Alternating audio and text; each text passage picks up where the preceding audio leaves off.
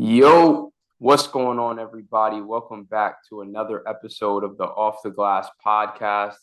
As always, I'm Billy. I got my man Dame here with me. How are we doing today, Dame? I'm doing good, man. I'm doing real, real good. I got to got to watch a good basketball game yesterday, man, and kind of sad though. The, the season's over. I'm a little bit sad about that, but I'm, I'm doing good otherwise. Yeah, we have officially hit the end of the 2022-2023 NBA season. Um, I know the, the thread's been going around on Twitter saying it was one of the funniest seasons ever. um, I think when we really get a chance to sit and look back on it, this was one of the most eventful NBA seasons in a long time. Just like some of the stuff off my off the top of my head, we had two different people drop 70 points this year. that cool, feels like it feels like years ago. Like all right. this season, all the drama. Kyrie got traded, KD got traded. Um, so much going on. So I can't wait till till we get a chance to really sit back and reflect on this past year. But before we get too far ahead of ourselves, obviously going to get the housekeeping out of the way first. Um, if you're watching on YouTube, be sure to like, comment, and subscribe to the channel. Um, if you are on Apple Podcasts or Spotify, go ahead and leave a five star review um, and set it to auto download to your device. Um, it's much appreciated. Y'all been going crazy, as we said before, on the shorts. We're up to over 200,000 views on the Instagram alone. Y'all been going crazy on the TikTok, the YouTube. Uh, so we appreciate all the love and the support. Um, without further ado, we're going to get right into it. The Denver Nuggets are NBA champions for the first time in the organization's history. 47th season in the NBA. This is their first championship, and it is well deserved. Well deserved 100%. for this group. Um, this run that we just saw, and I'll get into it later with some of the narratives that people are already trying to spin up about it. They were dominant. They were just clearly head and shoulders above everybody that they played against. And for all the people that think that they played against low seeds, easy competition, I don't think it would have mattered. It would not have mattered who they played against. Facts. They were playing the best basketball in the league right now. And it showed on the, the biggest stage last night in a game to clinch the NBA Finals, which, you know, anybody that's been there and done that will tell you this is the hardest game to win, right? Because the other team now, it's like there's nothing left to lose, right? You're given mm. 110%, 120%, right? There's no reason to reserve anything in the tank. Um, and that showed in this game with I didn't know if I was watching the NBA Finals or WrestleMania the way that people were flying all over the court, bodies were getting laid out left and right, no fouls here. Then it's a ticky tack call over here. I mean, it was mayhem, but throughout it all, Denver was able to weather the, the early storm of some of the foul trouble they got in. And as sloppy and messy of a game that this was, where some of the best players are shooting crazy inefficient stat lines. Jimmy went five for 18. Bam went nine for 20. Gabe Vincent, three for 13. Max Strus, five for 12. Even on the Nuggets, Jamal Murray is six for 15. Michael Porter Jr., seven for 17. Aaron Gordon, one for six. Nikola Jokic went 12 for 16 from the field with 28 points, 16 rebounds, and four assists. I was I was uh I forgot who said it, but I think I was probably watching like a TikTok or something. But the dude was like, in this type of game where it's such a slugfest, that 28 points felt like 40. Just compared to how everyone else was scoring, that 28 points in this specific game felt like a 40 point game. Like it was ridiculous to do that efficiently along with that. But the dude is just insane, bro. This dude is just insane. He is easily right now to me the, the best basketball player on the planet. This yeah. run that he's he just went on, A needs to put a complete stop to some of the dumb narratives that people have been spinning out for the last couple years. After last season, there was a lot of talk um, among the media about if Jokic can be the best player on a championship team. Can you win with Jokic as your best player? After he loses to the Warriors, who obviously go on to win the championship mm-hmm. with no Jamal Murray, um, and I don't think Michael Porter Jr. was playing no, Michael, series. Sorry, it's exactly. just him and Aaron Gordon versus the world with Campazzo. Campazzo, right? yeah. right. So in the first season where you have that core finally together, you've got Jokic healthy. Um, Jamal Murray is back from the ACL tear. Michael Porter Jr. is healthy. Aaron Gordon is there. They go into the postseason and come out as champions on a 16 to 4 run. Only lost four games the entirety of the postseason. Um, and two of those were absolute, some of the best scoring outputs we've ever seen in playoff history by Devin Booker. And that's mm-hmm. just what it take to barely beat them. Right. those games in, in the second round. So, and, and only one home loss the entire entire postseason.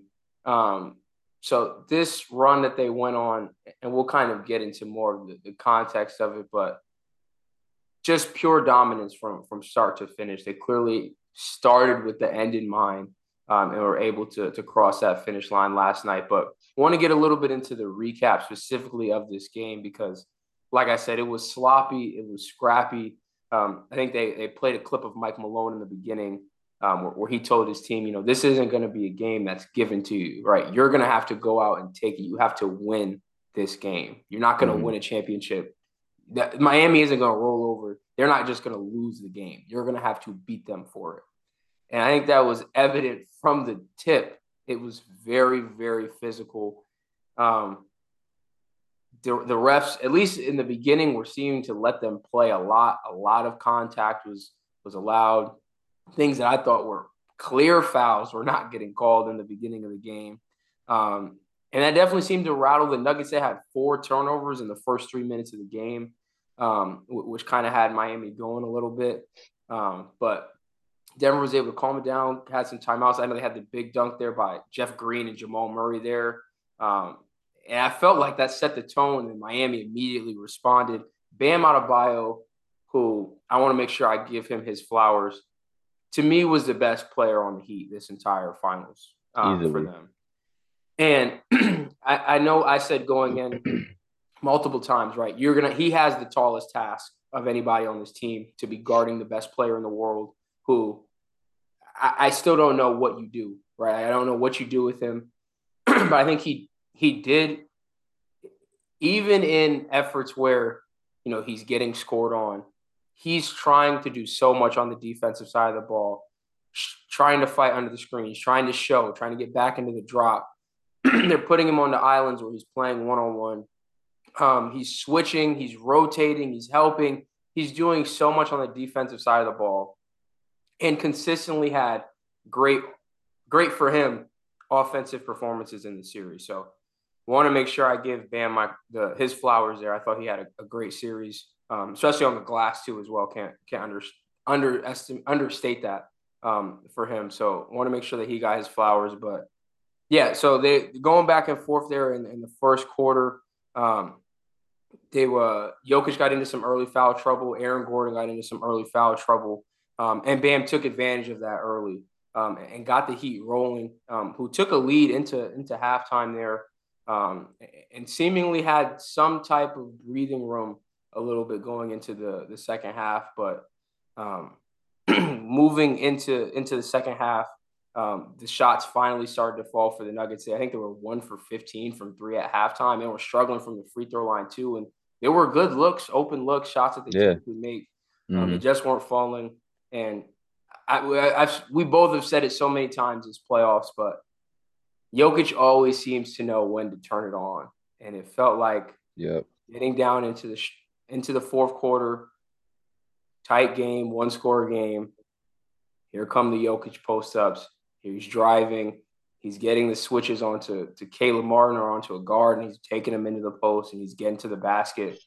Um, he just has such a great feel for the game and, and what's needed from him in that moment. And those buckets down the, the stretch were were huge. And then a couple of free throws were able to seal this game for for Denver, and they were able to go out as champions on their home court, which is which is huge. Always great to see a team win at home and see the crowd um, react, and nobody leaves the arena because you get to see mm-hmm. the, the trophy ceremony. But yeah, what do you think about this game um, and, and really this series as a whole for for both of these teams?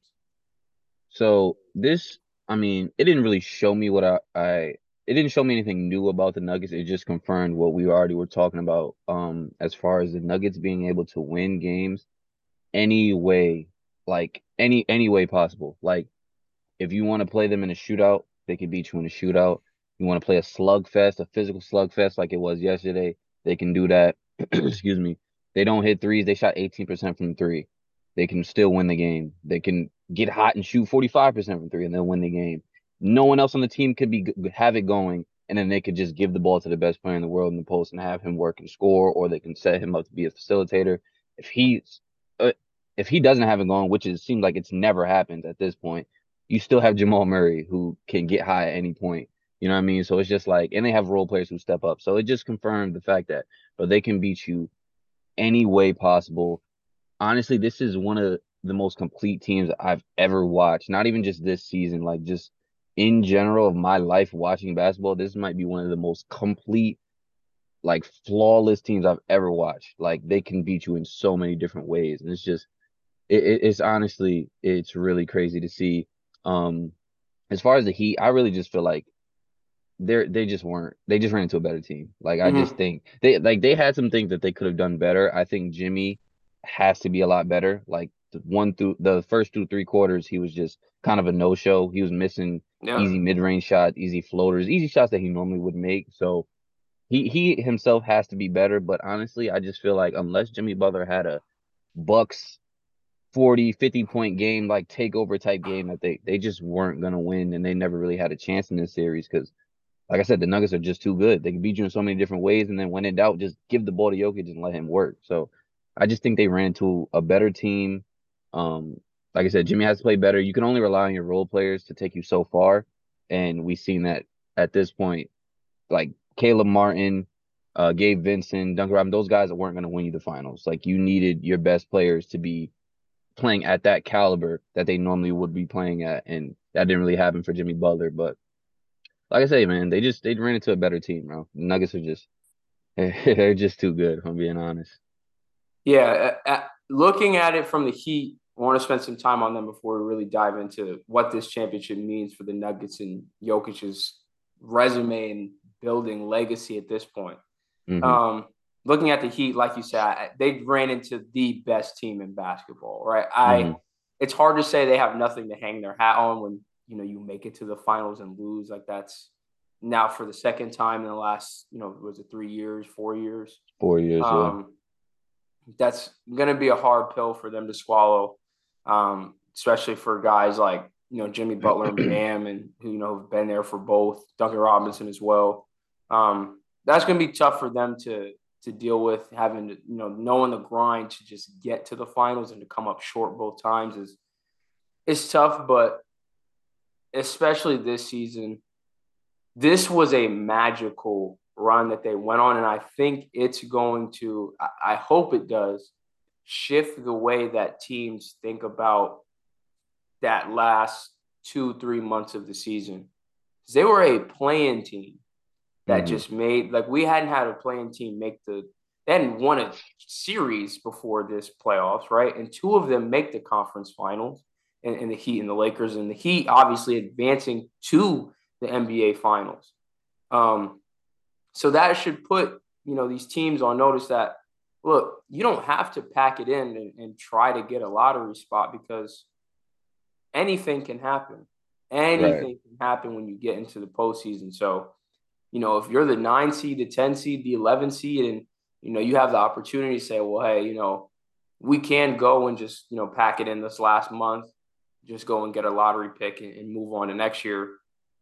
Who knows? You could go, you could become the next Miami Heat, right? You could mm-hmm. go on a run like that. And so um, that I think will hopefully spark some changing of mindsets moving forwards for some of these these teams and front offices and coaching staffs for how they approach the, the end of season around that that ranking moving forward. But um, going back to the, the Heat as, as a team this year in this run, um, I would say looking back on it, that first round series against Milwaukee, that is like going to be a legacy series for Jimmy Butler. What he was able to do, obviously, the biggest one being that was a 56 point game.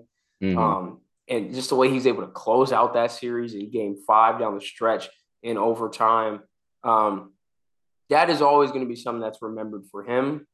Every other series after that, that these were complete team efforts.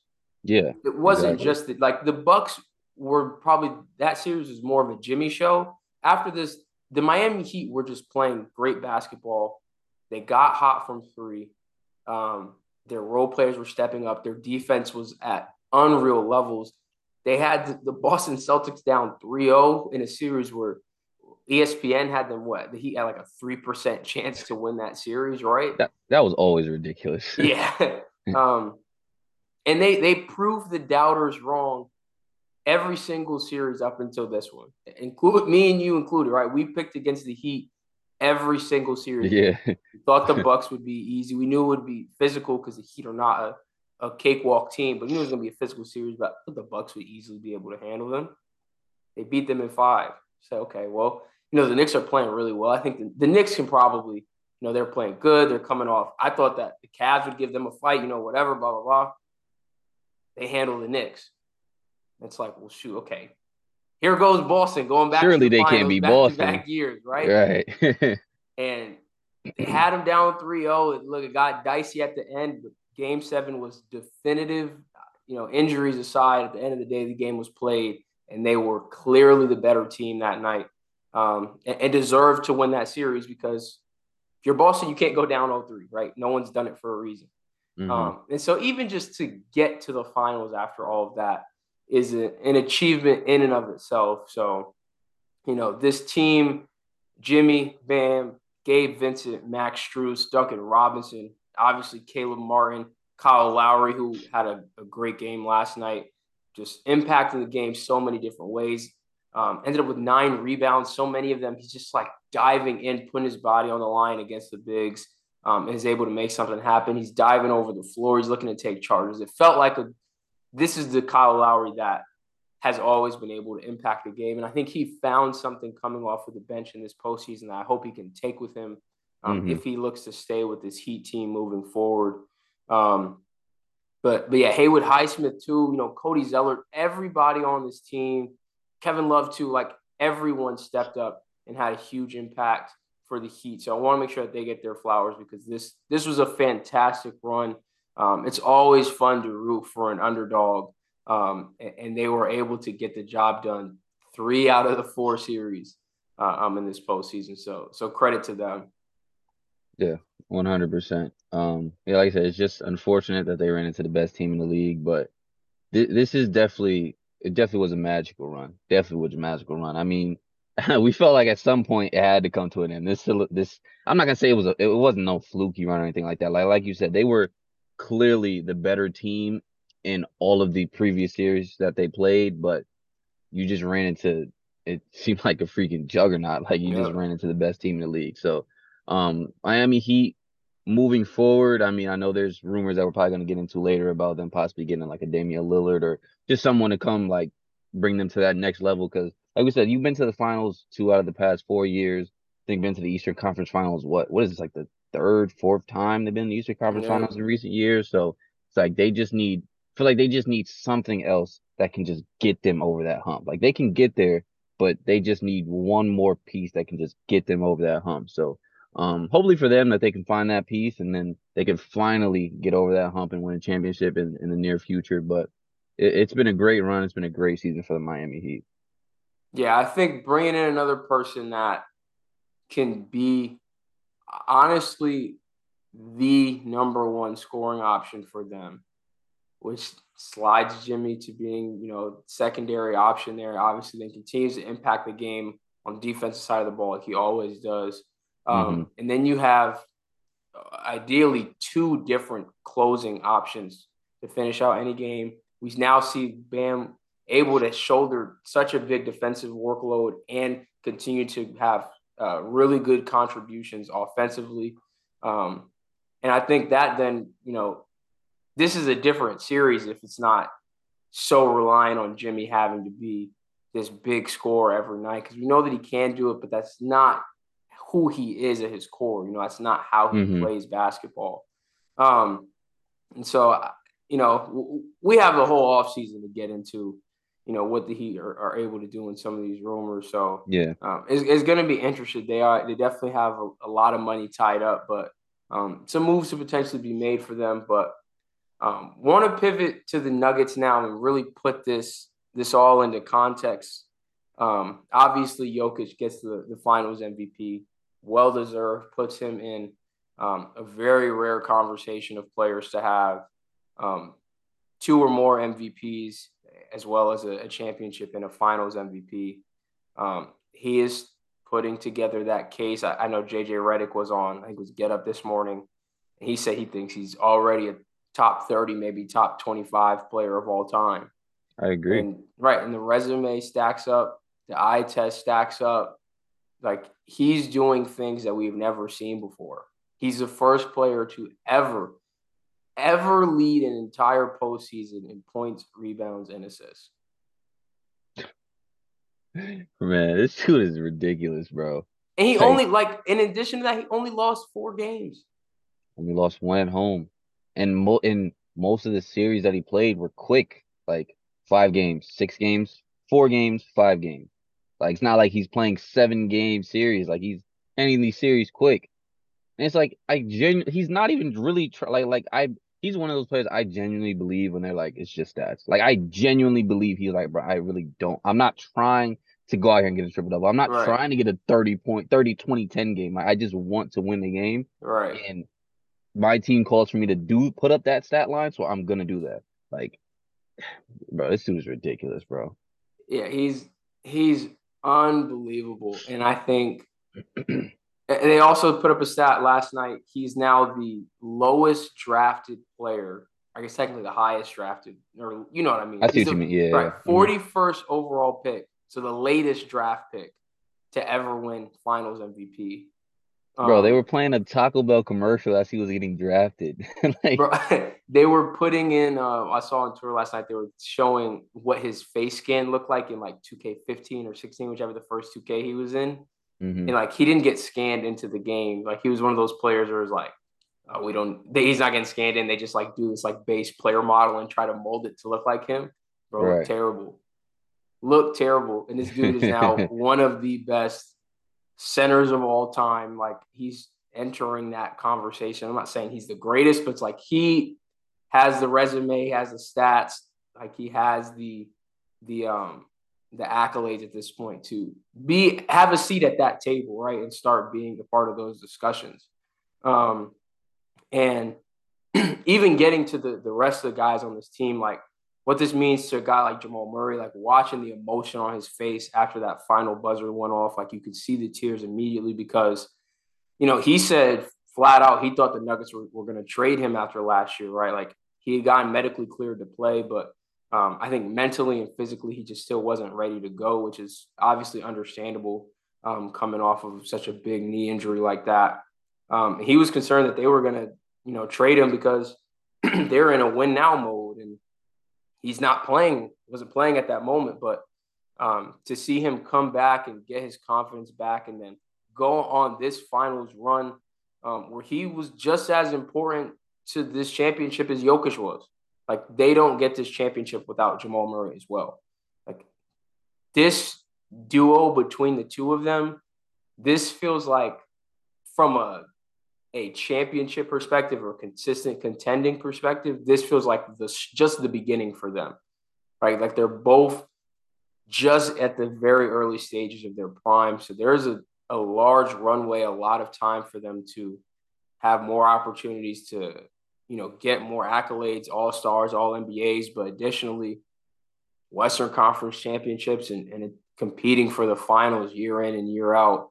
Um, so that that's a, you know a great story for him there. You just see how much it meant for him for his team to and his organization really to continue to trust him. For a guy like Aaron Gordon, who was I think, a number four pick in Orlando, it just didn't work out, and him to come and get a new role, you know, similar to a guy like Wiggins, just you know, new new scenery, um, you know, reduced role, but he's able to do more because he has less responsibility, and he turns into look at all the guys he defended this postseason from out, you got you know Anthony Edwards, KD, Devin Booker, then going to LeBron and Anthony Davis, and now in this series having to guard Jimmy Butler as well. That is a gauntlet of guys to have to sit down and get in the chair against every single night in the postseason.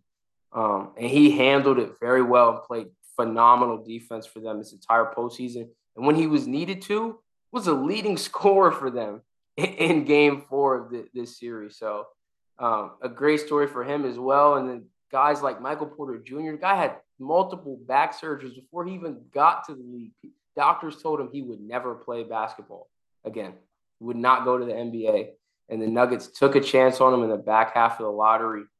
And, you know, his shot wasn't falling for, for most of the series, but last game and even this game more than any, it felt like he had his fingerprints on the, just the feel of the game. 13 rebounds. He's scrapping for, you know, on the defensive side of the ball. He's crashing the glass. Um, you know, and he, he's putting his head down. He understands that the shots aren't falling from three, so he's trying to get into the paint. There's just just so many good storylines from this this Nuggets team, and uh, it's honestly well deserved for their, their fan base. Like like I said, the, the longest drought from becoming an NBA team to finally getting your first championship. Um, and, and, the players on this roster, just the storylines there, it's it's well deserved. One thing that is interesting to think about about this team and everything you just said about Jamal Murray, Michael Porter Jr., all the adversity that they had to face. Um, do you think that they would have won a championship sooner if it wasn't for all the problems that they faced, like all the injuries, Jamal Murray tearing his ACL, Michael Porter Jr. injuring himself? It's like because Jokic has been this level of player for the past what three, two, three years.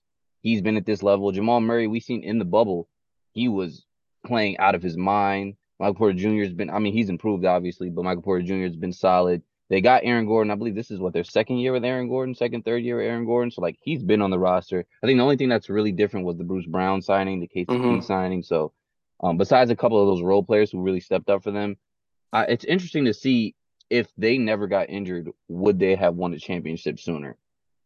Yeah, it's always going to be tough to say. Like hindsight is always going to be twenty twenty, but mm-hmm. like it's hard to argue with the results, right? Like they yeah. finally got one healthy run.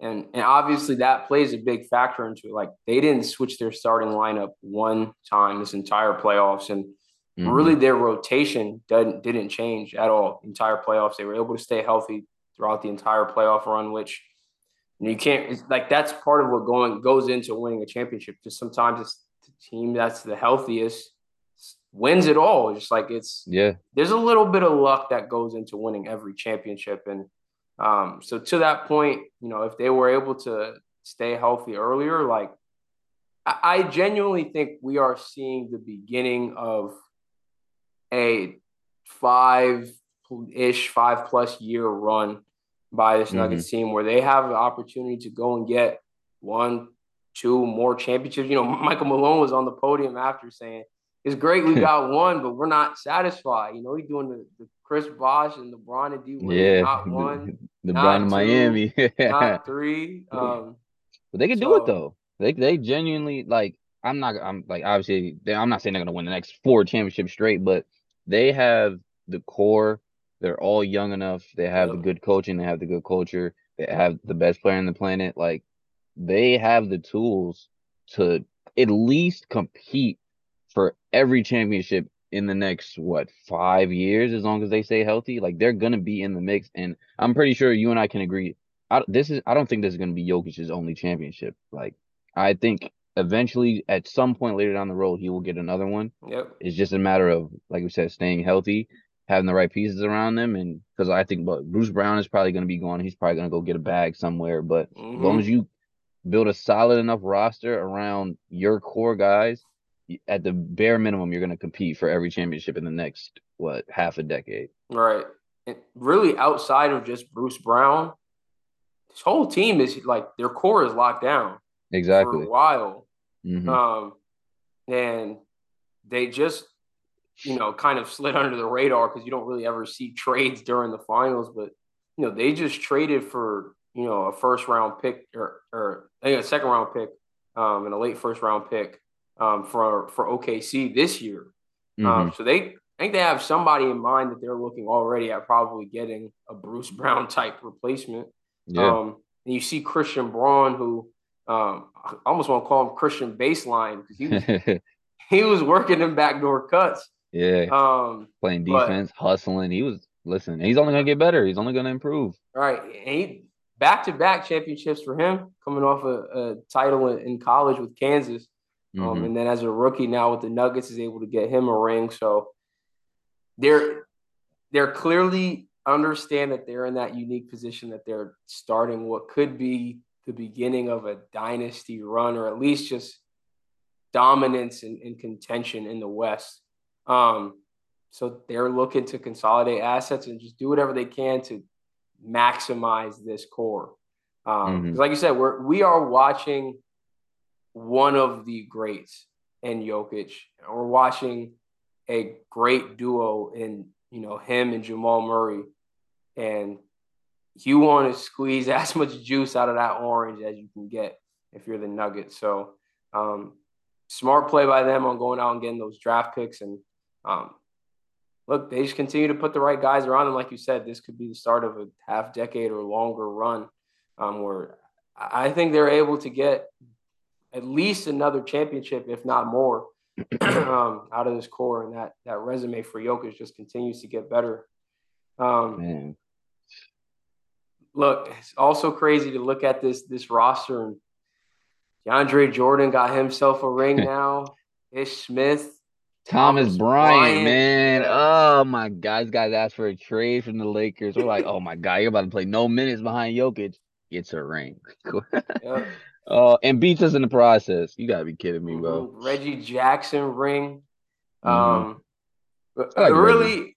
really guys like uh, Jeff Green and, and uh, and DeAndre Jordan. It's like good to see. It's always good yeah. to see guys who vets, especially like Jeff Green, who played big minutes for them in this series and has been on this journeyman path and even had that stint where he had to sit out. He had open heart surgery. It's like mm-hmm. this has been a wild career for Jeff Green, and um, not sure how much gas he has left in the tank. But look, if this is it for him, this is a hell of a way to go out. Yeah, he might as well. Um, yo, I see Ish Smith really played for. He's in the been in the league for 13 years. Played for 13 teams.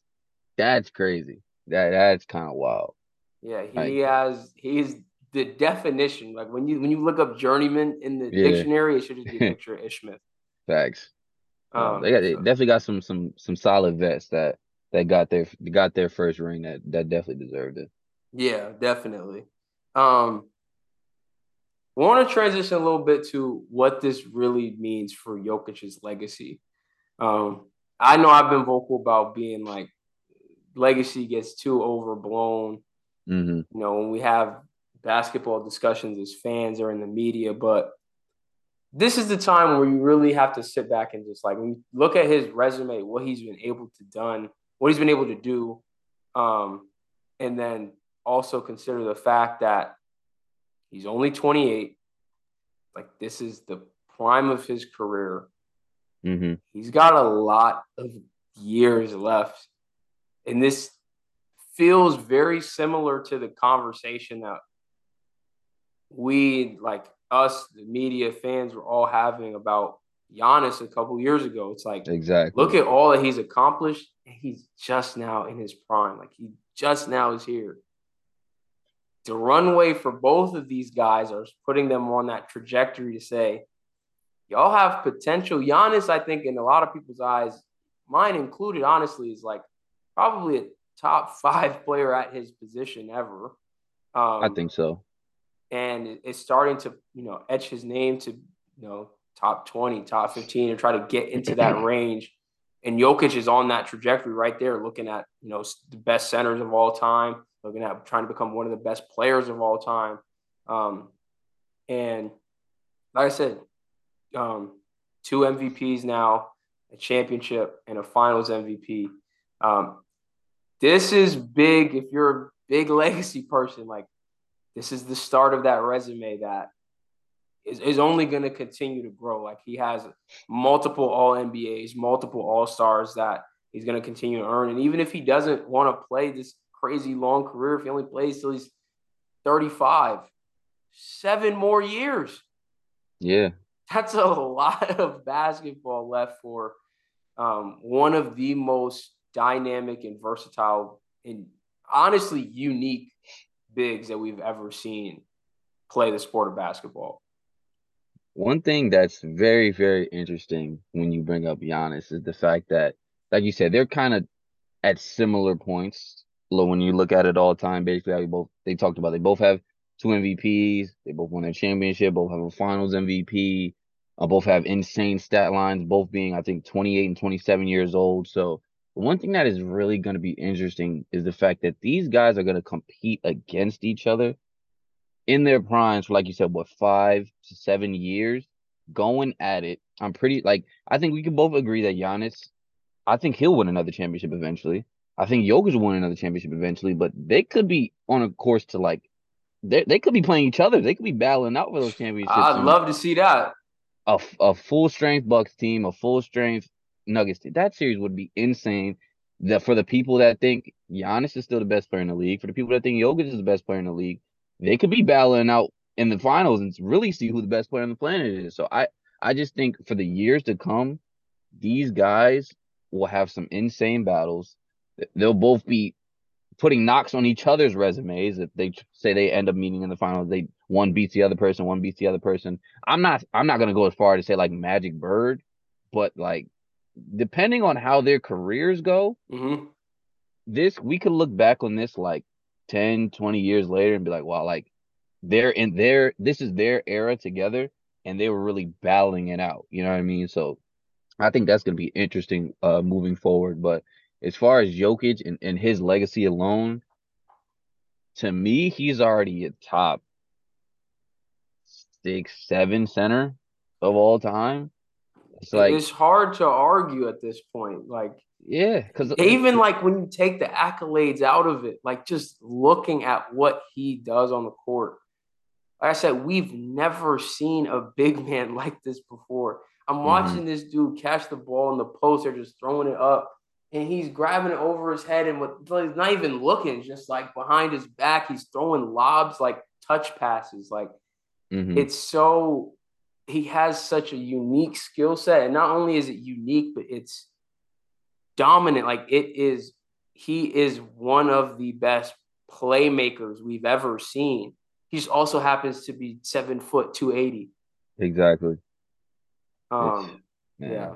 But like, like even think about the centers. I think right now, I mean Kareem obviously, Shaq, Hakeem, Bill, Wilt. That's five. After that, I mean, Jokic has a case. I think obviously, you know, his career has to go a little bit longer. Like if he retires today, I don't think he's a top six center ever. But like we're just projecting, like yeah. he's only he's only gonna make more all NBAs. He's gonna make more All Star teams. He's gonna have all these accolades. Like you know what I mean? Like so we're projecting. It's like he's up there with who? Like David Robinson, Moses Malone, those type of guys. It's like if he keeps going, he eventually wins another championship. Even if he doesn't win another championship, it's like all those accolades, all those stats, along with the championship and the finals MVP, it's like it's, it's going to be hard to keep him out of those top center of all time conversations. Yep. I have the list here of all the players who have won multiple regular season MVPs and additionally a finals MVP and a championship, obviously. Mm-hmm. Um, Kareem, Bill Russell, Michael Jordan, Wilt Chamberlain, LeBron, Moses Malone, Larry Bird, Magic Johnson, Tim Duncan, Steph, Giannis, and now Jokic.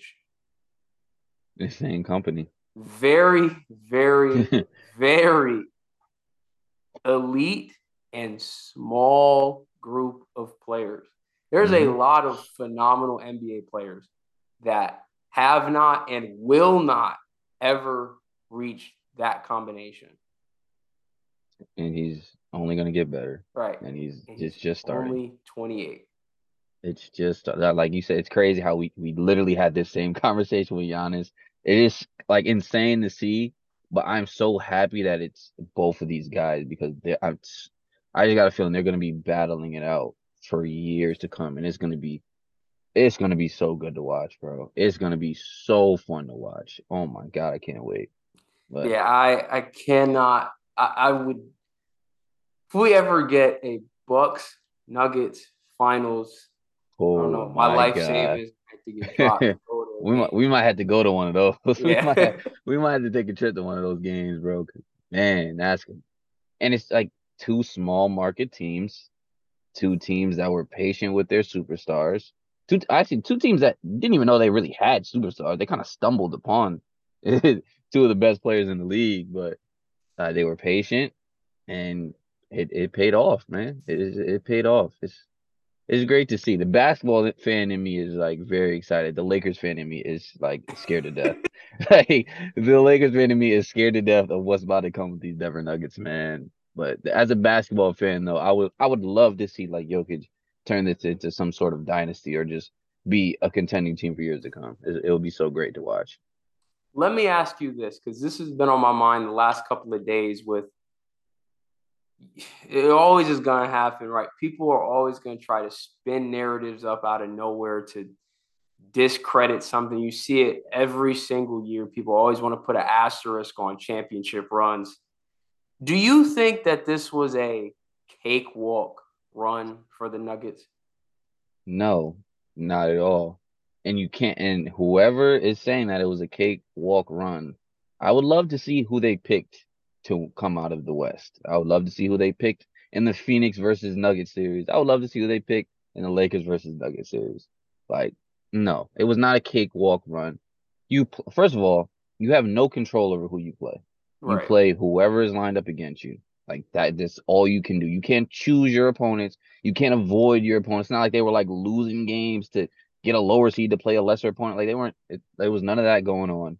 You can't choose who you play, and they they beat everyone in front of them handedly. Like it's not like they they didn't struggle with anybody. If we're being completely honest, even the the the Suns got two games off them. I don't think they they didn't struggle with the Suns. I never felt like that series was really in doubt. To be honest, I felt like the Suns yeah. did a good job of protecting home court, but when push come to shove, they took care of the Phoenix Suns. Lakers. We all, we all saw Game Six. exactly, exactly. Like Minnesota, okay, everyone knew the Nuggets was going to win that series. The Suns, there was a lot of people who picked the Suns to win that. Nuggets took a lot of, of big media people that picked the Suns to win that series. There's exactly. a lot of people that had the Suns coming out of the West. As soon as they see KD and D Book, they're like, "Oh, too much. It's just too much. Too much talent. Too much talent." Right. Lakers, and this is coming from a Lakers fan. A lot of people picked the Lakers. A lot of people thought it was going to be a good, a long series. Rightfully so. It was Lakers was a good team. Swept them. It was competitive, but they just had a little bit day, more in every game. At the end of the day, the Lakers didn't win a game. Like if I'm just being completely honest, like yeah. Lakers fan aside, they didn't win a game. So if we're gonna call it how it is, dominated the Lakers, got to the finals. I mean, a lot of pick obviously a lot of people picked the Nuggets, but like I said, they can't. You can't choose who you play against, and let's not act like this Miami Heat team is a bad team. They beat the Bucks in five games. I understand Giannis missed some games, but when he came back, he didn't win a single game. Right. So they beat the Bucks in five games. Went to the Knicks, beat the Knicks in five games, who was a lot of people thought was a good team went to the Celtics, went up 3-0 on the Celtics. Like they beat these teams. Like they the the Heat had a very tough run to the finals, but they beat all of them and were clearly the best team in that whole run. So when they got to the finals, I felt like the two best teams in the league, the Heat versus the Nuggets. Like the the Heat didn't get here on no fluky run. They beat all of these teams to right. get here, and they ran into the best team in the league and got handled in five games. So all that like easy run to the final. Like you could put an asterisk on every single championship possible. Like if name every single finals in NBA history, I can guarantee you you can nitpick and find some sort of asterisk. Some, right. Somebody got hurt. Somebody got attacked. Somebody this is a bad call. Whatever. Like yeah. you, that's bro. That's basketball. That's sports. Right. That's mm-hmm. part of it.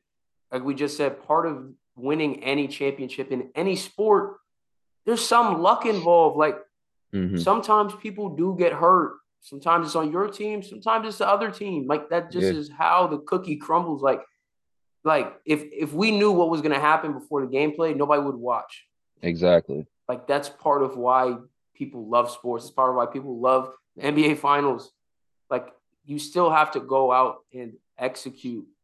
And to sit up here and say that, okay, well, when you look at it, the the Nuggets played an eight seed or the Suns a four seed, and they played the seven seed, and they played another eight seed. Oh, this is this is such a soft run to the finals. Can't look at it like that. The only guaranteed team that they had to play in the entire playoffs was the Minnesota Timberwolves. That's it. So they had to play one eight seed. It's not their fault that the Grizzlies lost. It's not their fault that any of the it's not their fault that they played any of the other teams they got. If you wanted a different matchup, the other team should have won. If They you wanted to see the Nuggets, right? If you want to see Denver and Boston, Boston shouldn't have went down 3-0. Boston should have beat Miami. They didn't Mm-hmm. because they didn't have what it took to win that series. It's a lot of media people who have already started that whole this whole this is a soft run, whatever. Like the the legacy shouldn't be that big because who did they really play? I don't know Chris Mannix personally. You might be a great guy. I don't know you. And it's a lot of people that are doing it, but you're the one that I'm gonna talk about right now because you've been the, the brunt of most of it. You've been one of the most open about it. First, you came out during the playoffs and said the Nuggets aren't an exciting team to talk about. You work for Sports Illustrated, one of the head writers at Sports Illustrated. Said that the Nuggets are not an exciting team to talk about. They're not. There's no storylines there. We just spent like 20 minutes just scratching the surface on Jamal Murray, Aaron Gordon, MPJ, Jokic, Jeff Green, DeAndre Jordan, like just lightly talking about like all of their journeys up until this point. Bro, you're a writer. It's all that's your job. It's always stories there. Like Mhm. there's always stories there, bro. Like part of your job is to not like you can define what the readers and fans are excited to talk about.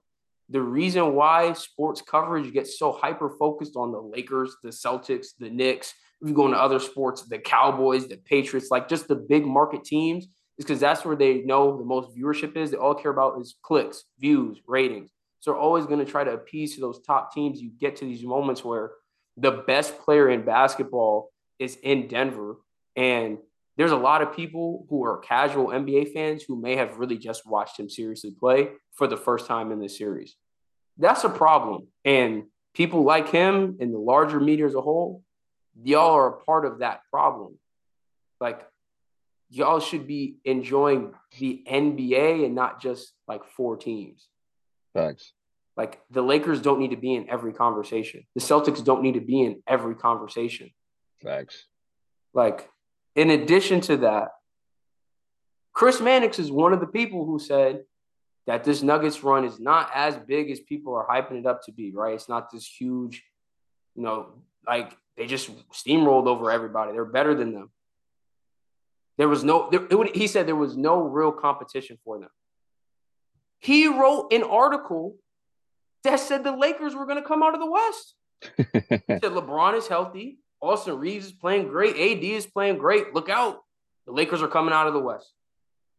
Pick the Lakers to beat the Nuggets. But now it's no competition. Right, right. But because because they got swept, uh, it wasn't really that close. So it, it couldn't have been no competition. I, I hate that so much. I I genuinely hate that because it used to piss me off when people used to do that with the Lakers. Pick the pick the Warriors to beat us and then be like, actually looking back at it, the Warriors weren't even that good in the first place. Then why'd you pick them? Why'd you pick it? If the Lakers was this, I I hate that you're point you're making me bash my own team, but it's just facts. It's like you picked the Lakers to win, so that means you thought that they were a competitive team. So if they swept them, don't go back and be like, oh, actually, they weren't really that competitive in the first place. No, no, they the Nuggets were just better and just a lot better because they swept them. Like I hate when I hate when media people do that. That pisses me off so much. It's it's so lame to me. Like it's really lame because it's, you're just like that's just like discrediting everything that we just saw. Like hmm you want team like players, superstars to perform like Jokic performed. He had a dominant playoff run. He's the first player to ever lead a postseason in every all three of those major statistical categories: points, rebounds, and assists. And for doing that, It had, it had to be because everybody he played against sucked. He can't just be that much better. He can't just Exactly. want that much more. He can't just be dominant. It's the narrative has to oh, played an eight seed, a four seed, a seven seed, an eight seed. Cakewalk run. There people are gonna forever continue to say this. Like it's so always and people do this about every single championship. And to me, bro, like that's pathetic. Like, bro, you don't even feel like a fan of basketball at that point. Like, You're even if it's like you have a fandom towards a particular team and you don't like whoever won, whatever the case may be, bro. Like at the end of the day, bro, if you really like basketball, bro, you would just sit back and think about this series and think about this run and be like, wow, we just saw something that's never been done before. We're watching one of the greatest players to ever put on a pair of basketball shoes ever. He's only 28. We could be watching the beginning of something very, very special. I'm happy to be watching this right now. Mhm. But instead, some of y'all just all y'all just have to have something to hate on. You have to have something to hate on. You watch the game through a hater's lens. Like, why do you watch the game and think, how can I discredit this? Like, instead of just admiring it. Yo, But you don't have to say nothing. you really don't have don't. to have anything to say. but you choose to try to discredit something. Like, just admit you don't like basketball. That's really what it is. Just admit you don't like basketball. You like the drama. Like, bro, go watch like some housewives show, bro. Like, y'all like drama, bro. All right, go watch some it is. reality TV. Go watch Go The watch Bachelorette TV. or something like. Thank you, bro. Y'all don't like basketball, bro. Y'all like all the extra off the court drama, legacy, this, discredit this. I'm hating on it. Like, y'all like all of that, bro. Right, and y'all don't like it for the, the wrong reasons. That's really what it is.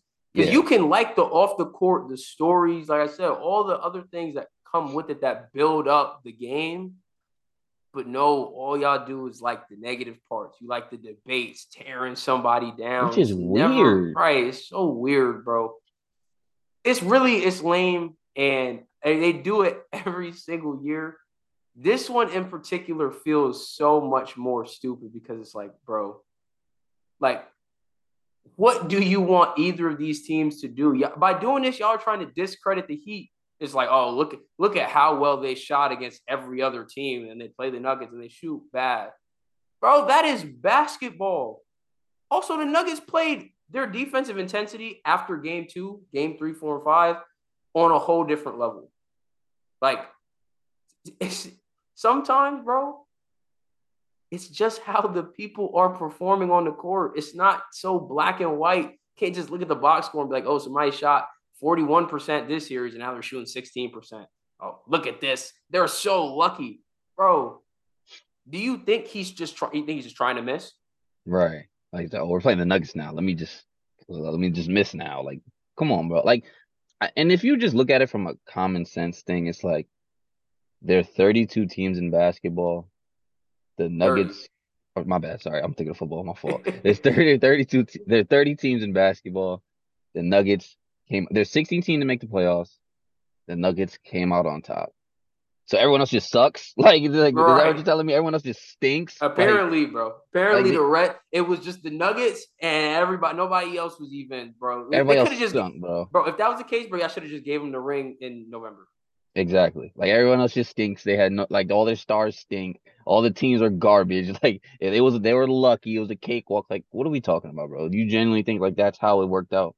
Seriously. And there's people who gonna and the sad part about it is there's people who gonna like read that article or listen or probably a fan of I don't even know the guy you're talking about, if I'm being completely honest.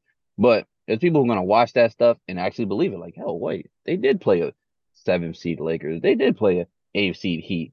Maybe that was a cake run. Like, come on, bro. Stop. You're influencing like stop, bro. Just stop. That is the biggest problem with all of it. And that's what really gets me is because, bro, y'all are working for the largest media networks in sports. Be people on Fox, ESPN, Sports Illustrated with these takes, bro. And it's like mm-hmm. the average fan who may not have the luxury of watching every game during the regular season. They might not have league pass. They only keep up. You know, they watch a couple games every year and they might watch more during the playoffs, whatever. They go to these type of outlets to fill in those gaps on the coverage, bro. And this is Yeah. what they're hearing. And then you get people that buy into it. like spreading negativity, bro. Right. I don't, I, bro. I'll go further than that. I, don't, I think it's just false. Like yeah. it's just blatantly wrong. I don't like. I'm. I'm never one to always just be like, like, bro. People gonna have their opinions. This is just stupid, bro. it's just dumb. Mm-hmm. like I said, they do it with every single championship run. This one just feels so much more stupid because it's like, bro, it's just dominance. And you're at the same time trying to discredit the Heat for getting out the East. Bro, they clearly just wanted it more. Look at how they play basketball. Yeah, bro. Even in the game last night, back against the wall, dudes are throwing their bodies all over the court. They just don't want to go home. They clearly just have a different gear in their head that these other teams didn't, which is why they beat Milwaukee because Milwaukee's probably thinking about the finals in the first round. Oh, mm-hmm. well, y'all should have been focused on the Heat. They beat the Knicks. The Celtics probably thought the same thing. It's like, oh wow, we're one we're one series away from getting right back to where we were last year. Blinked and we're down 3 mm-hmm. Just too big of a deficit to come out of. Like nothing was given to this Heat team. Nothing was given to this Nuggets team. So take this series for what it is because to me it's still like being a five game series aside from um what was it game three that kind of or game four that kind of got out of hand for the heat? Yeah. all these games were competitive close very physical. To me this was an exciting series to watch. Like i enjoyed it. what do you think about people who think that this nba finals was boring because I've seen that a lot too. That this was not that entertaining. That they didn't really care for it. Um, but what do you think about people that say that? I think that a lot of people are so used to watching us like. So both of these teams play a very good, very good team basketball, and a lot of people are so used to watching like the stars, the Steph Curry taking over, the LeBron taking over, the Jayson Tatum, like whoever. They're so used to watching the star, and it's because it's so easier to to see what's going on. It's like a casual viewer, like, okay, Curry's out there shooting deep threes and has 40 points. Like it's so easy to see that that's like I, I mean, I get it, it's exciting, like, and it's easy to like tell what's going on. When you're watching Bam Adebayo at the top of the key hitting Duncan Robinson in the backdoor cut. Like if you really like basketball, you'll see like, okay, I see how one play that he came off the all ball screen and came, and popped out for a three. Another play they cut to the basket. Like it's when you know basketball, it's kind of it's easy to see that and be like, okay, I see why that's why that worked, or like it's inter it's entertaining to you. When you're a casual, it's like unless I see a step back three over somebody because that's a three, like this is not fun for me to watch. Like so, I I understand why a casual would say that it's boring but to me personally, I think this series was I think it was a good series. Like I like watching the adjustments that the coaches make. I like seeing how those adjustments or I like seeing the adjustments to the adjustments, you know what I mean, from the other right. coach. Like I like seeing that type of stuff. And along with all that, you still got start like we had a two 30 point triple doubles. In the same that, game. In the same game. And that wasn't entertaining. Like, regardless of how the game turned out, that's entertaining in itself. Like I think watching Jokic in general is entertaining. Like some people think his game is boring. I think it's entertaining to watch. Like he's dominating the game. Yep. From whether it's passing, scoring, rebounding, he's dominating the game. That's entertaining to watch. Like I think Bam Adebayo played great.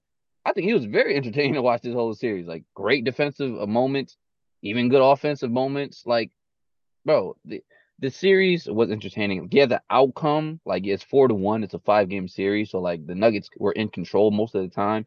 But if you just go game by game, moment by moment, even the game, like you said, even the games that ended up being like the Nuggets, like excuse me, even the games that ended up having the Nuggets with a comfortable lead, throughout most of the point of that game, it was entertaining. So right. I just think people are so used to the insane star driven type game, star taking over type of games that's like when you get games like this, which is coaching, team basketball, smart basketball with a little bit of physicality in there. It's just it's not as entertaining to the casual eye, to the my bad, to the untrained yeah. eye. it's not is not as entertaining. And I think a lot of people are spoiled too. A lot of people are spoiled because in recent years we watched some of the greatest finals ever, like 2016, yep. greatest finals ever like watch the best player ever play. You got the best shooter ever play. So I think I think a lot of times people are spoiled, but regardless, I think this is a very entertaining series. Yeah, to I think that's a fair point about how casuals review this series or people that just aren't, you know, as locked into the NBA or like you said, the chess match because there was a point last night's game where it's like obviously when when Jokic got into foul trouble, he got real comfortable, got back into their zone. Jokic comes back onto the court, and they have I think it was KCP in the corner and Christian Braun on the wing. Jokic is at the, the top of the keys, holding the ball. He sends Braun on a wing cut, is staring him down as he comes through the lane. And I think it was Caleb Martin is in the corner on KCP. And just that little eye attention steps Caleb Martin in just two steps off of KCP. And he just to the corner instantly, open three. Those little things like that to a casual fan is probably just like, okay. He had a three.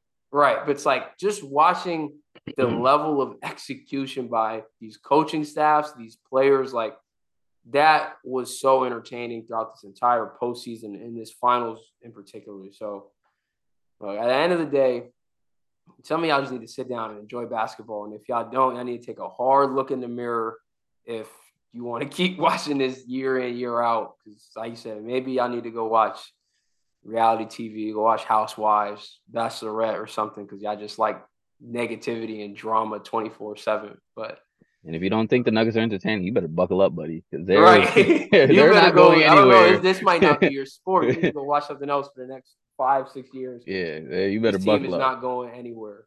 Exactly. Um, so, yeah, credit to the Nuggets. This is well deserved. Credit to Jokic and Murray and the coaching staff, Michael Malone.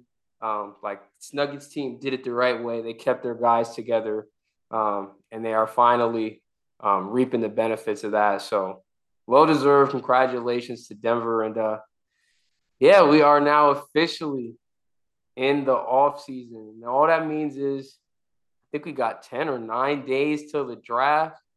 Summer league next month. You know, Ooh. the games, the regular season, postseason goes to a stop, but the game don't stop. Not at all. The game never never stops. does. Um, so even with that in mind, I'm gonna go ahead and get right into some more of the rumors that have been dropping since the last time we recorded. Um, one of the first ones I've seen, Bradley Beal has been linked to Philadelphia as a potential destination um, for him this upcoming season. What would you think about if they potentially lose Harden to, to Houston and replace him with a guy like Bradley Beal in Philly? I like it. I, I think it's I think it's good. I feel like Embiid, uh, well, as a big man, mostly, especially a, a big man like Jokic aside, Jokic is in a whole another level, but a traditional big man who n- kind of needs to get set up a little bit, needs someone to give him the ball in the post, needs someone to run that pick and roll with him. Um, you need one a guard that can help him out and, get, and put him in positions to be great, but also someone who can take attention off of him and score the basketball. Like the games that in the playoffs, the games that James Harden played well, obviously you see they won. You know what I mean? Like I'm not saying Bradley Beal got to come in and drop 40 every game, but you just need someone who consistently can get you a bucket especially from the perimeter. Like all great big men, even honestly, even Jokic uh, a lot of times, all great big men, I feel like need a guard on the perimeter who can score, who can close games, who can get a bucket. So I, I would like it. I, I, would love to see Bradley Beal finally in a position where you can actually try to compete. You know what I mean? Because those with, I don't think he's been on a competitive, a really competitive Wizards team ever. Like them guy. Him and John Wall had maybe a run or two, but uh they were yeah. never gonna win nothing. Not not like competitive in the East, but like they were they were they weren't they were interesting. They were yeah. kind of fun, but like they were never really competitive in the East, man. Yeah. Him and him and John Wall just been the uh, the best bag chasers in NBA history, man. Just take taking two hundred million dollar contracts left and right. But uh, I, I, would actually I would like to see him um in, in a position where he could actually help out a real contender. So I'm here for it, especially if they lose Harden. I'm here for it.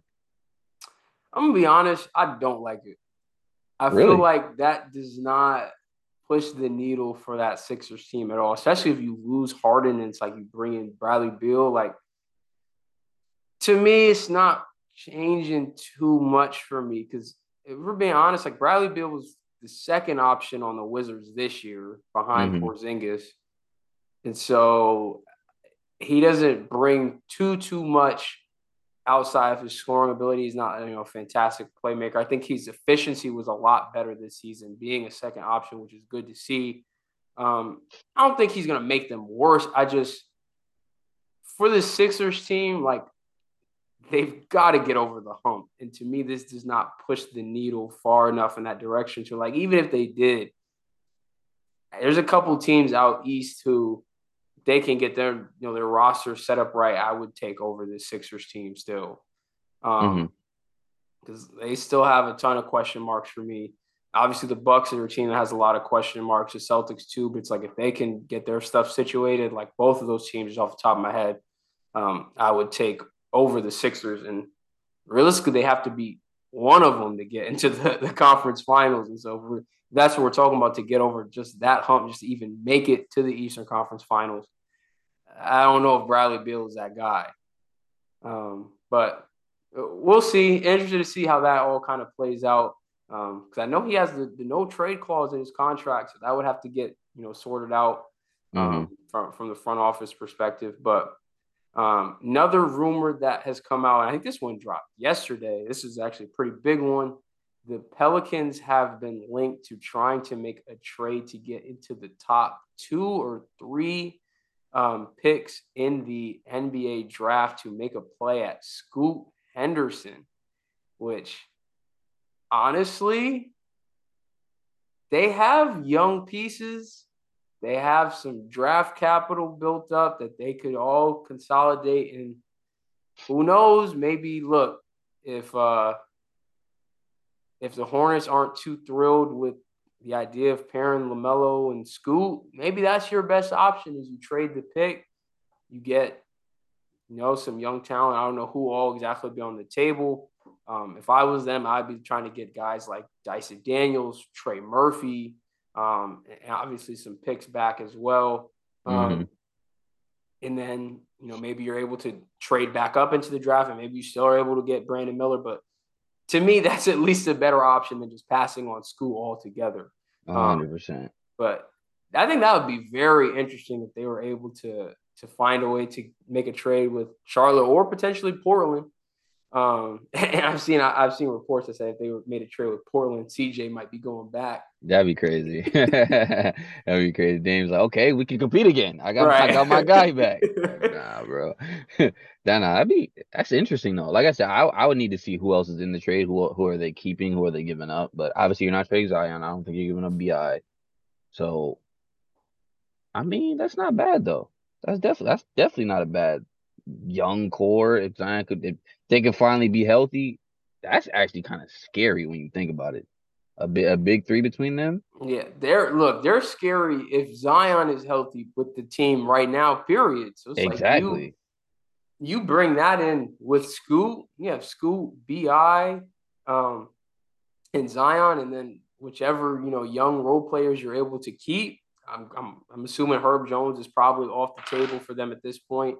Um, like that is a nice young core that we could see. They were a team that I thought would take a leap similar to what the Grizzlies did, being like a play-in team. And the next year they are like a top seed in the West. Yeah, yeah. It felt like that was gonna happen. Obviously, they had the injuries, which kind of derailed their season, but you know, maybe that's in their cards for them next year and they become, you know, top three, four seed out west they're able to to get Zion back healthy and, and finally get a decent season out of you know their core guys there. If I'm Portland though, I'm not trade. I'm not like I like it from the Pelican side, but if I'm the if like if I'm Portland, I'm not trading unless I'm going into like actually no, that still doesn't make sense. I was gonna say unless you're going into like a rebuild, I'm not trading that for young pieces and picks. But it's like if you're going to a rebuild, just draft Scoot.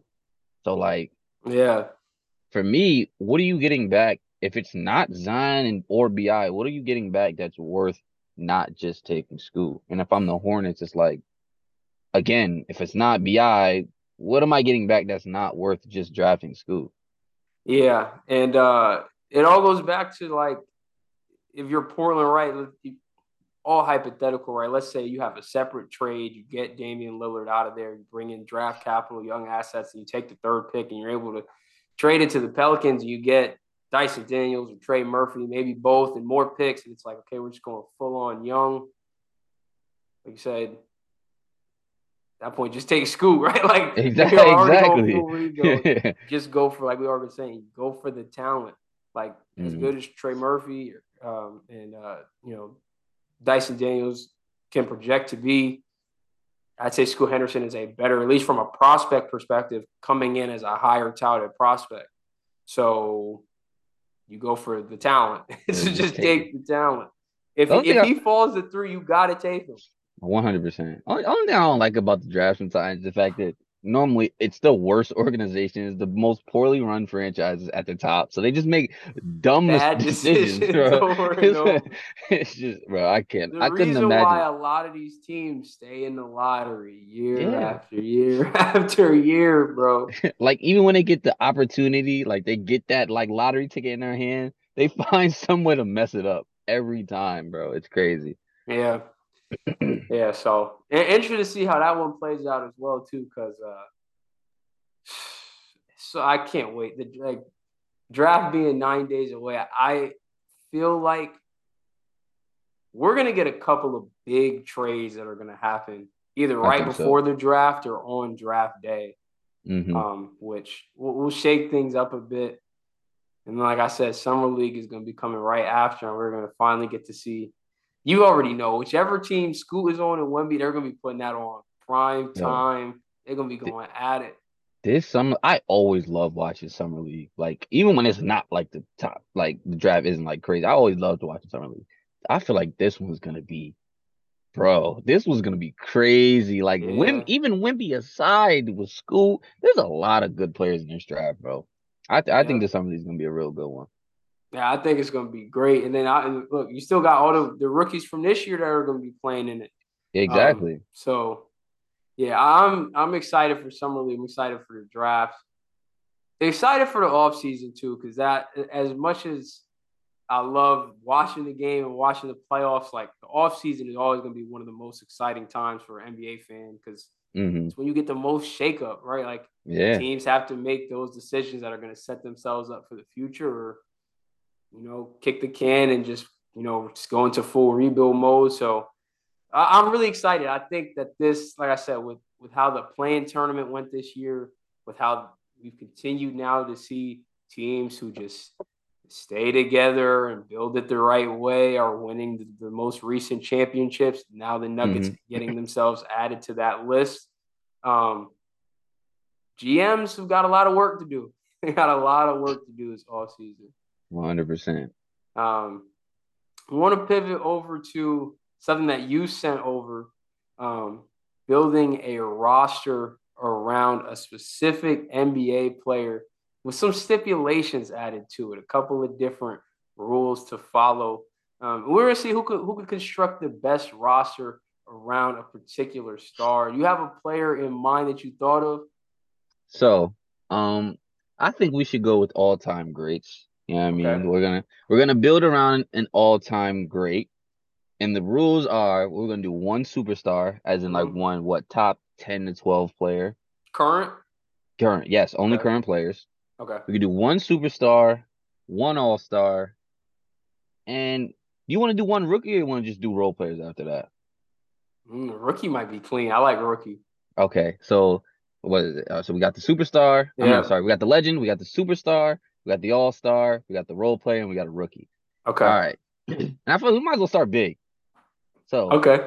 let's build the perfect roster around Michael Jordan. Hey, yo. Okay. Okay. We might as well. So I will try my. I'll let you go first, like with your picks. I will try my best to not, you know, mirror you. I, I this got, is tough. I got, okay. I got, I got, I got my superstar. I got my superstar in mind. Mind you, this is no injuries. This is just at their best, the current players in the league. Who would you, who would you pick? You can start with your superstar. superstar to put next to Michael Jordan.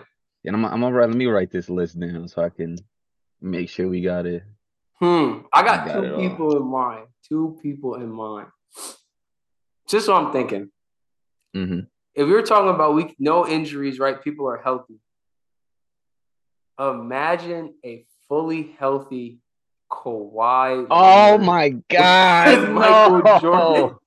Oh, that was my pick, bro. That was my pick, bro. This is like, bro, it's like Scottie Pippen 2.0, but the offense is low key better. Oh, that's what I'm saying, bro. But wait, that was, but wait, bro. That was my this what guy. I'm also this what I'm this what I'm also thinking.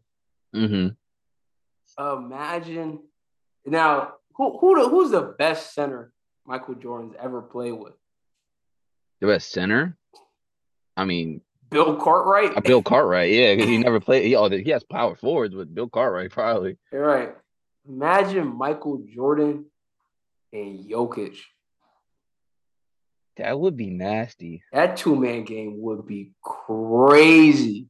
That would be nasty. And Jokic don't really care about scoring. Like MJ can score all he want. Right.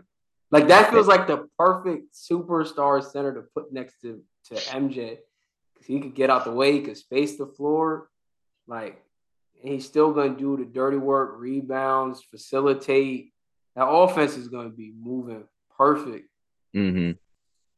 Ooh, because I also feel like I can feel what I could get from Kawhi a couple of different places. Gonna Hey, man. to get another big Hey man, Jokic. Do what you I'm gotta gonna, I'm gonna actually go Jokic. I'm gonna go, gonna go Jokic. Jokic? Okay, okay, okay, bet. So your team around MJ, well, your center around MJ, your superstar is gonna be Nikola Jokic.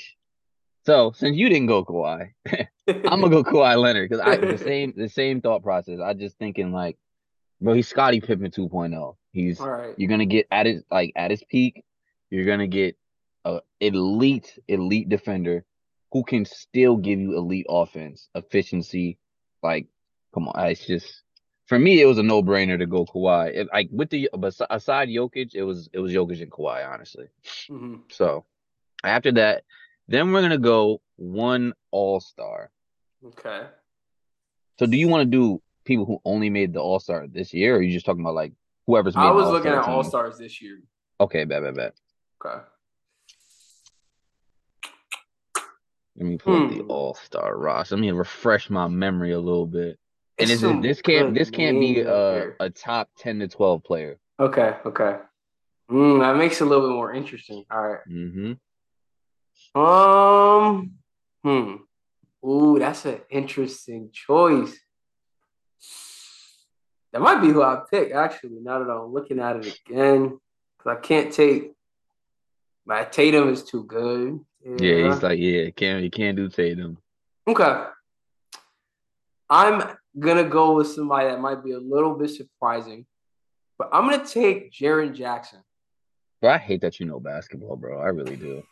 like, I'm looking at this list. I'm like, I'm taking Jared Jackson. I'm looking at it. It's like we need, you know, we got Jokic, we got MJ. Now we got another big that could stretch the floor. That triangle gonna be smooth. It's a lot of space on the block.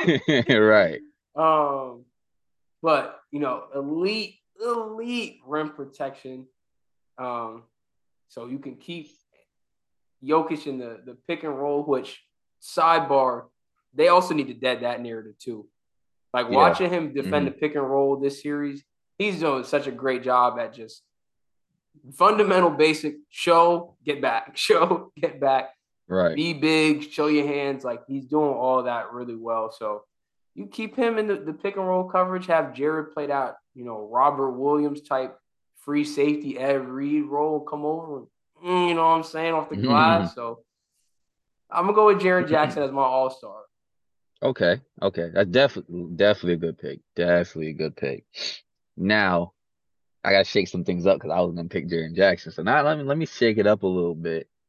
And my options are between because I already have obviously MJ's playing the two. I got Kawhi at the three. It is like it doesn't have to be center forward, Yeah. just a big man, you know what I mean? So my option right now,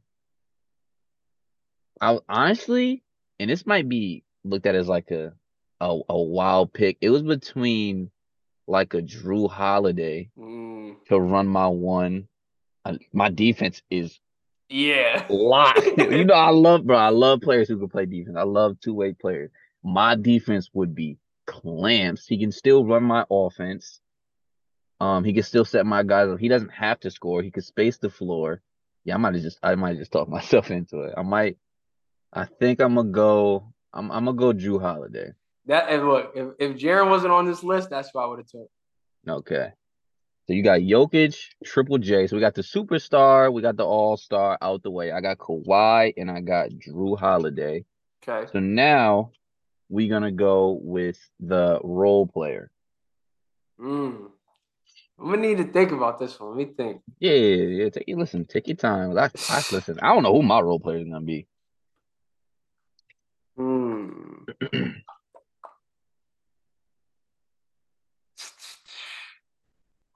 and I need a like a a wing.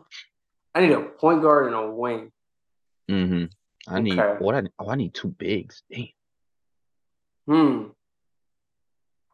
What would I really want? Like we don't. I honestly, we just need shooting. I don't need nobody else that's really a scorer like that. Hmm. Ooh, that's a good one. Ooh, okay, okay, okay. I also there's some good options here. Some good options. Off the top of my head, just kind of like looking around the league. One of the first people that came to mind actually was Malcolm Brogdon Mm-hmm. and Tyus Jones. I like solely for I love I Like- love the Tyus Jones one. I was Right. thinking of him. he don't make no wrong decisions. He's gonna don't set need you. I don't everybody need you to do nothing special, bro. You playing with MJ. Yeah, you Yeah, gotta bro. do put that ball in the post, bro. I don't need you to do Right. nothing else. I love. I love. I, if you go Tyus, I would listen. I'm here for it. I love that pick. But let me let me see one more thing. Let me I'm gonna I'm gonna do some pre scouting. Let me let me let me look at the let me look at the rookies for this year. Um, because that may change how I uh how I go for this role player. Because I may get a rookie point guard. Let me see something. Oh, I just thought of. I just thought of a role player. I might. I, I might have do to that him. too. Mm, okay. That might actually be the move. Dang. I can't do Paolo. That would be too big. Him or Sochan. But I want somebody that could play some defense. I say you still got. You got to think. I like. I'm trying to plan out my rookie and my role player. Cause I, Right. Because I, know you're gonna have the first pick of the rookie. I know you're gonna choose Paolo. I feel like. I feel like you got to choose Paolo unless he, don't I don't know. It's gonna be he's gonna be too big. Like Who you got? Oh, you got Jokic and Triple J. little- right, shooting is a little, you know, gonna mess up the spacing. Mm-hmm. Well, Caruso played my one. he could. Uh, man, this is tough. This is tough. Me, hmm. Dang. And bro, and I'm got Bruce Brown in my head too. Hmm.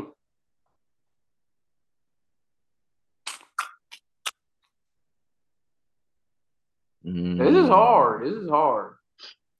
Ooh, I think I might have. I think I might have just did something. Let me I think I think I might have just did some. I'm playing. I got my people already planned out. Okay. I think I am going to take. Dang. I'm gonna go with. I'm gonna go with Brogdon. I'm gonna go with Brogdon. he just brings Brogdon. more two way than, than Tyus does. Better defender. Okay. Um, I, and he's still. I, I think he probably was a better shooter than Tyus too. I think Tyus is a better decision maker, better playmaker. But look, we already got Jokic. We don't even need you to do that. We get out there, need somebody that could potentially be a ball stopper as well with MJ. So I'm gonna go. I'm gonna go with Brogdon. All right. So since this is all right, so I see your team right. You already got Jokic, Triple J, so you can't go no more big men for the rookie. So I know you. You say you can't pick Paolo, so that changes who I'm gonna pick with my role player. So that means I'm probably gonna slide Paolo. So that means I'm probably gonna need a center. I got Jrue Holiday, I got MJ, I got Kawhi. I want a Mm. center who could space the floor. I already, I, as soon as you said that, I was like, I know perfect here. I want a center who could space the floor for my role player. So I was thinking Brook Lopez would be a nice option. Splash Mountain. Listen, because he could listen, he could space the floor for me. He could still give me rebounding. He could still give me elite defense. I, I'm a honest. It was between when I thought you were gonna pick Paolo. I was gonna I was gonna pick Robert Williams. But- Mm. I I think the spacing is not gonna be good enough. So I'm a, I'm gonna actually go Brook Lopez. Okay. I like You got- that. You gonna mess every, all my plans, or you gonna be like, I'm picking Paolo. I'm putting Nah. him in three. Nah. So I've got Brogdon at the one, MJ at the, the two or the three, depending. And then we Mhm. got Jaren Jackson and Jokic. Need one more person. Defense is looking good. Hmm. Honestly, I got I'm looking at two guys here. Realistically, yeah. I'm torn between J Dub and Bennedict Mathurin. I really like Bennedict Mathurin's game. hmm But J Dub I like I like J Dub. also J Dub nice. smooth. Yeah, J Dub he ain't- nice. the both of them are scrappy on defense. J Dub Mhm. a little bit more more consistent shooter. mm-hmm. Mm, okay. What do I really need here? Is that might be like defenses. I think we already good on a lot. So I could go J Dub, but Bennedict Mathurin also I think would be a nice fit. Is there anybody I'm missing? Like, let me scroll through make sure I'm not missing. Oh, hey, Kenny Lofton. Yo. Brogdon, MJ. Yeah, defense is defense is there. Defense is there with good. Sp- I like your team. Your team is very, very solid. If I'm just solely going off of this year and not trying to look on potential, I'm gonna go with ah dang, bro. How tall is Benedict Mather? I need to look over. Six six two ten, put up 17 a night. Dang. And then J Dub. Six six. Better efficiency. I'm gonna go with J Dub. I'm gonna go with Jalen Williams. Out of okay. the the this is the Santa Clara Jalen Williams for y'all to make sure y'all don't get it confused. Right. All right. All right. Um. All right. Bet. And then I feel you know I gotta go Paolo. Like Fair, yeah. I, I I I can't pass that up. I gotta go Paolo. So the team, the perfect team around MJ. Your team is Jokic, Triple J, Brogdon, Jalen Williams, MJ. Obviously, my team is Kawhi, Jrue Holiday, Brook Lopez, Paolo Ben, uh, uh, yeah, Paolo Banchero, and MJ. So y'all y'all let us know which team y'all think is the best. This Ooh. this is these some nice teams though. These some nice teams. See, this might be the one we have to put in 2K. This This might be the one we This is- put this in 2K. this might be the one. Bring that, bring that to the blacktop first and 21. We got Brogdon, MJ, Jada, Triple J. The defense is there. The spacing is there. yep. Got Jokic who could damn near run a one. Right. Set everybody up. I got Kawhi. My defense is crazy though. Like my defense is Kawhi and MJ is crazy. With Jrue Holiday. Yeah. Like, dang, and Brook Lopez. The, nah, my team is crazy. My defense is insane. I like this though. This I, this is this is a fun one. We got we definitely got to keep doing more of these. This oh yeah. fun. Oh yeah, definitely. I like this one a lot. This is this is real fun. Man, man, man. We in the thick of the off season now. Like we are here. It's been a long time coming, but we are in the off season officially. Like I said, I think the let me double check. It might be it's either 10 or 9 days away to draft. Um nine days, seven hours, 58 minutes, 58 seconds um, until Wembanyama is a San Antonio Spur. And then I don't know what Charlotte going to do, but it's exciting, man. This is, look, as, as exciting as the season was, as exciting as the finals was, for a lot of NBA fans, this is okay the best time of the year, one of the best times of the year at least. Mm-hmm. Um, it's you're gonna get rumors and news 24 seven. So uh, I'm excited for this offseason a lot. Like I said, I think teams have got a lot of decisions to make, and I think Team C like we now we, we got a new it's a new challenge to compete with. So yeah. Have them guys out there in Denver. They're the big dogs. Be around for a long time. They definitely the big dogs right now, man. Yeah. No. You know, you know what's crazy that I forgot we didn't even talk about. Did Chris Paul get cut or not? Yo, I'm glad you brought that up. I can't believe we didn't talk about that. Hmm.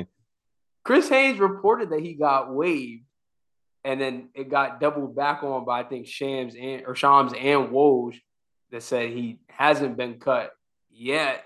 They still might trade him, but I think it's trending like he's probably gonna get cut. And that just makes sense from a salary perspective. Like when they signed that contract, they front loaded the guaranteed money in the beginning mm-hmm. to where if they have to cut ties with him and it doesn't look well, and obviously, you know, the injury didn't help, you know, they don't have to take as big of a salary cap hit. So I don't know what it's going to end up being.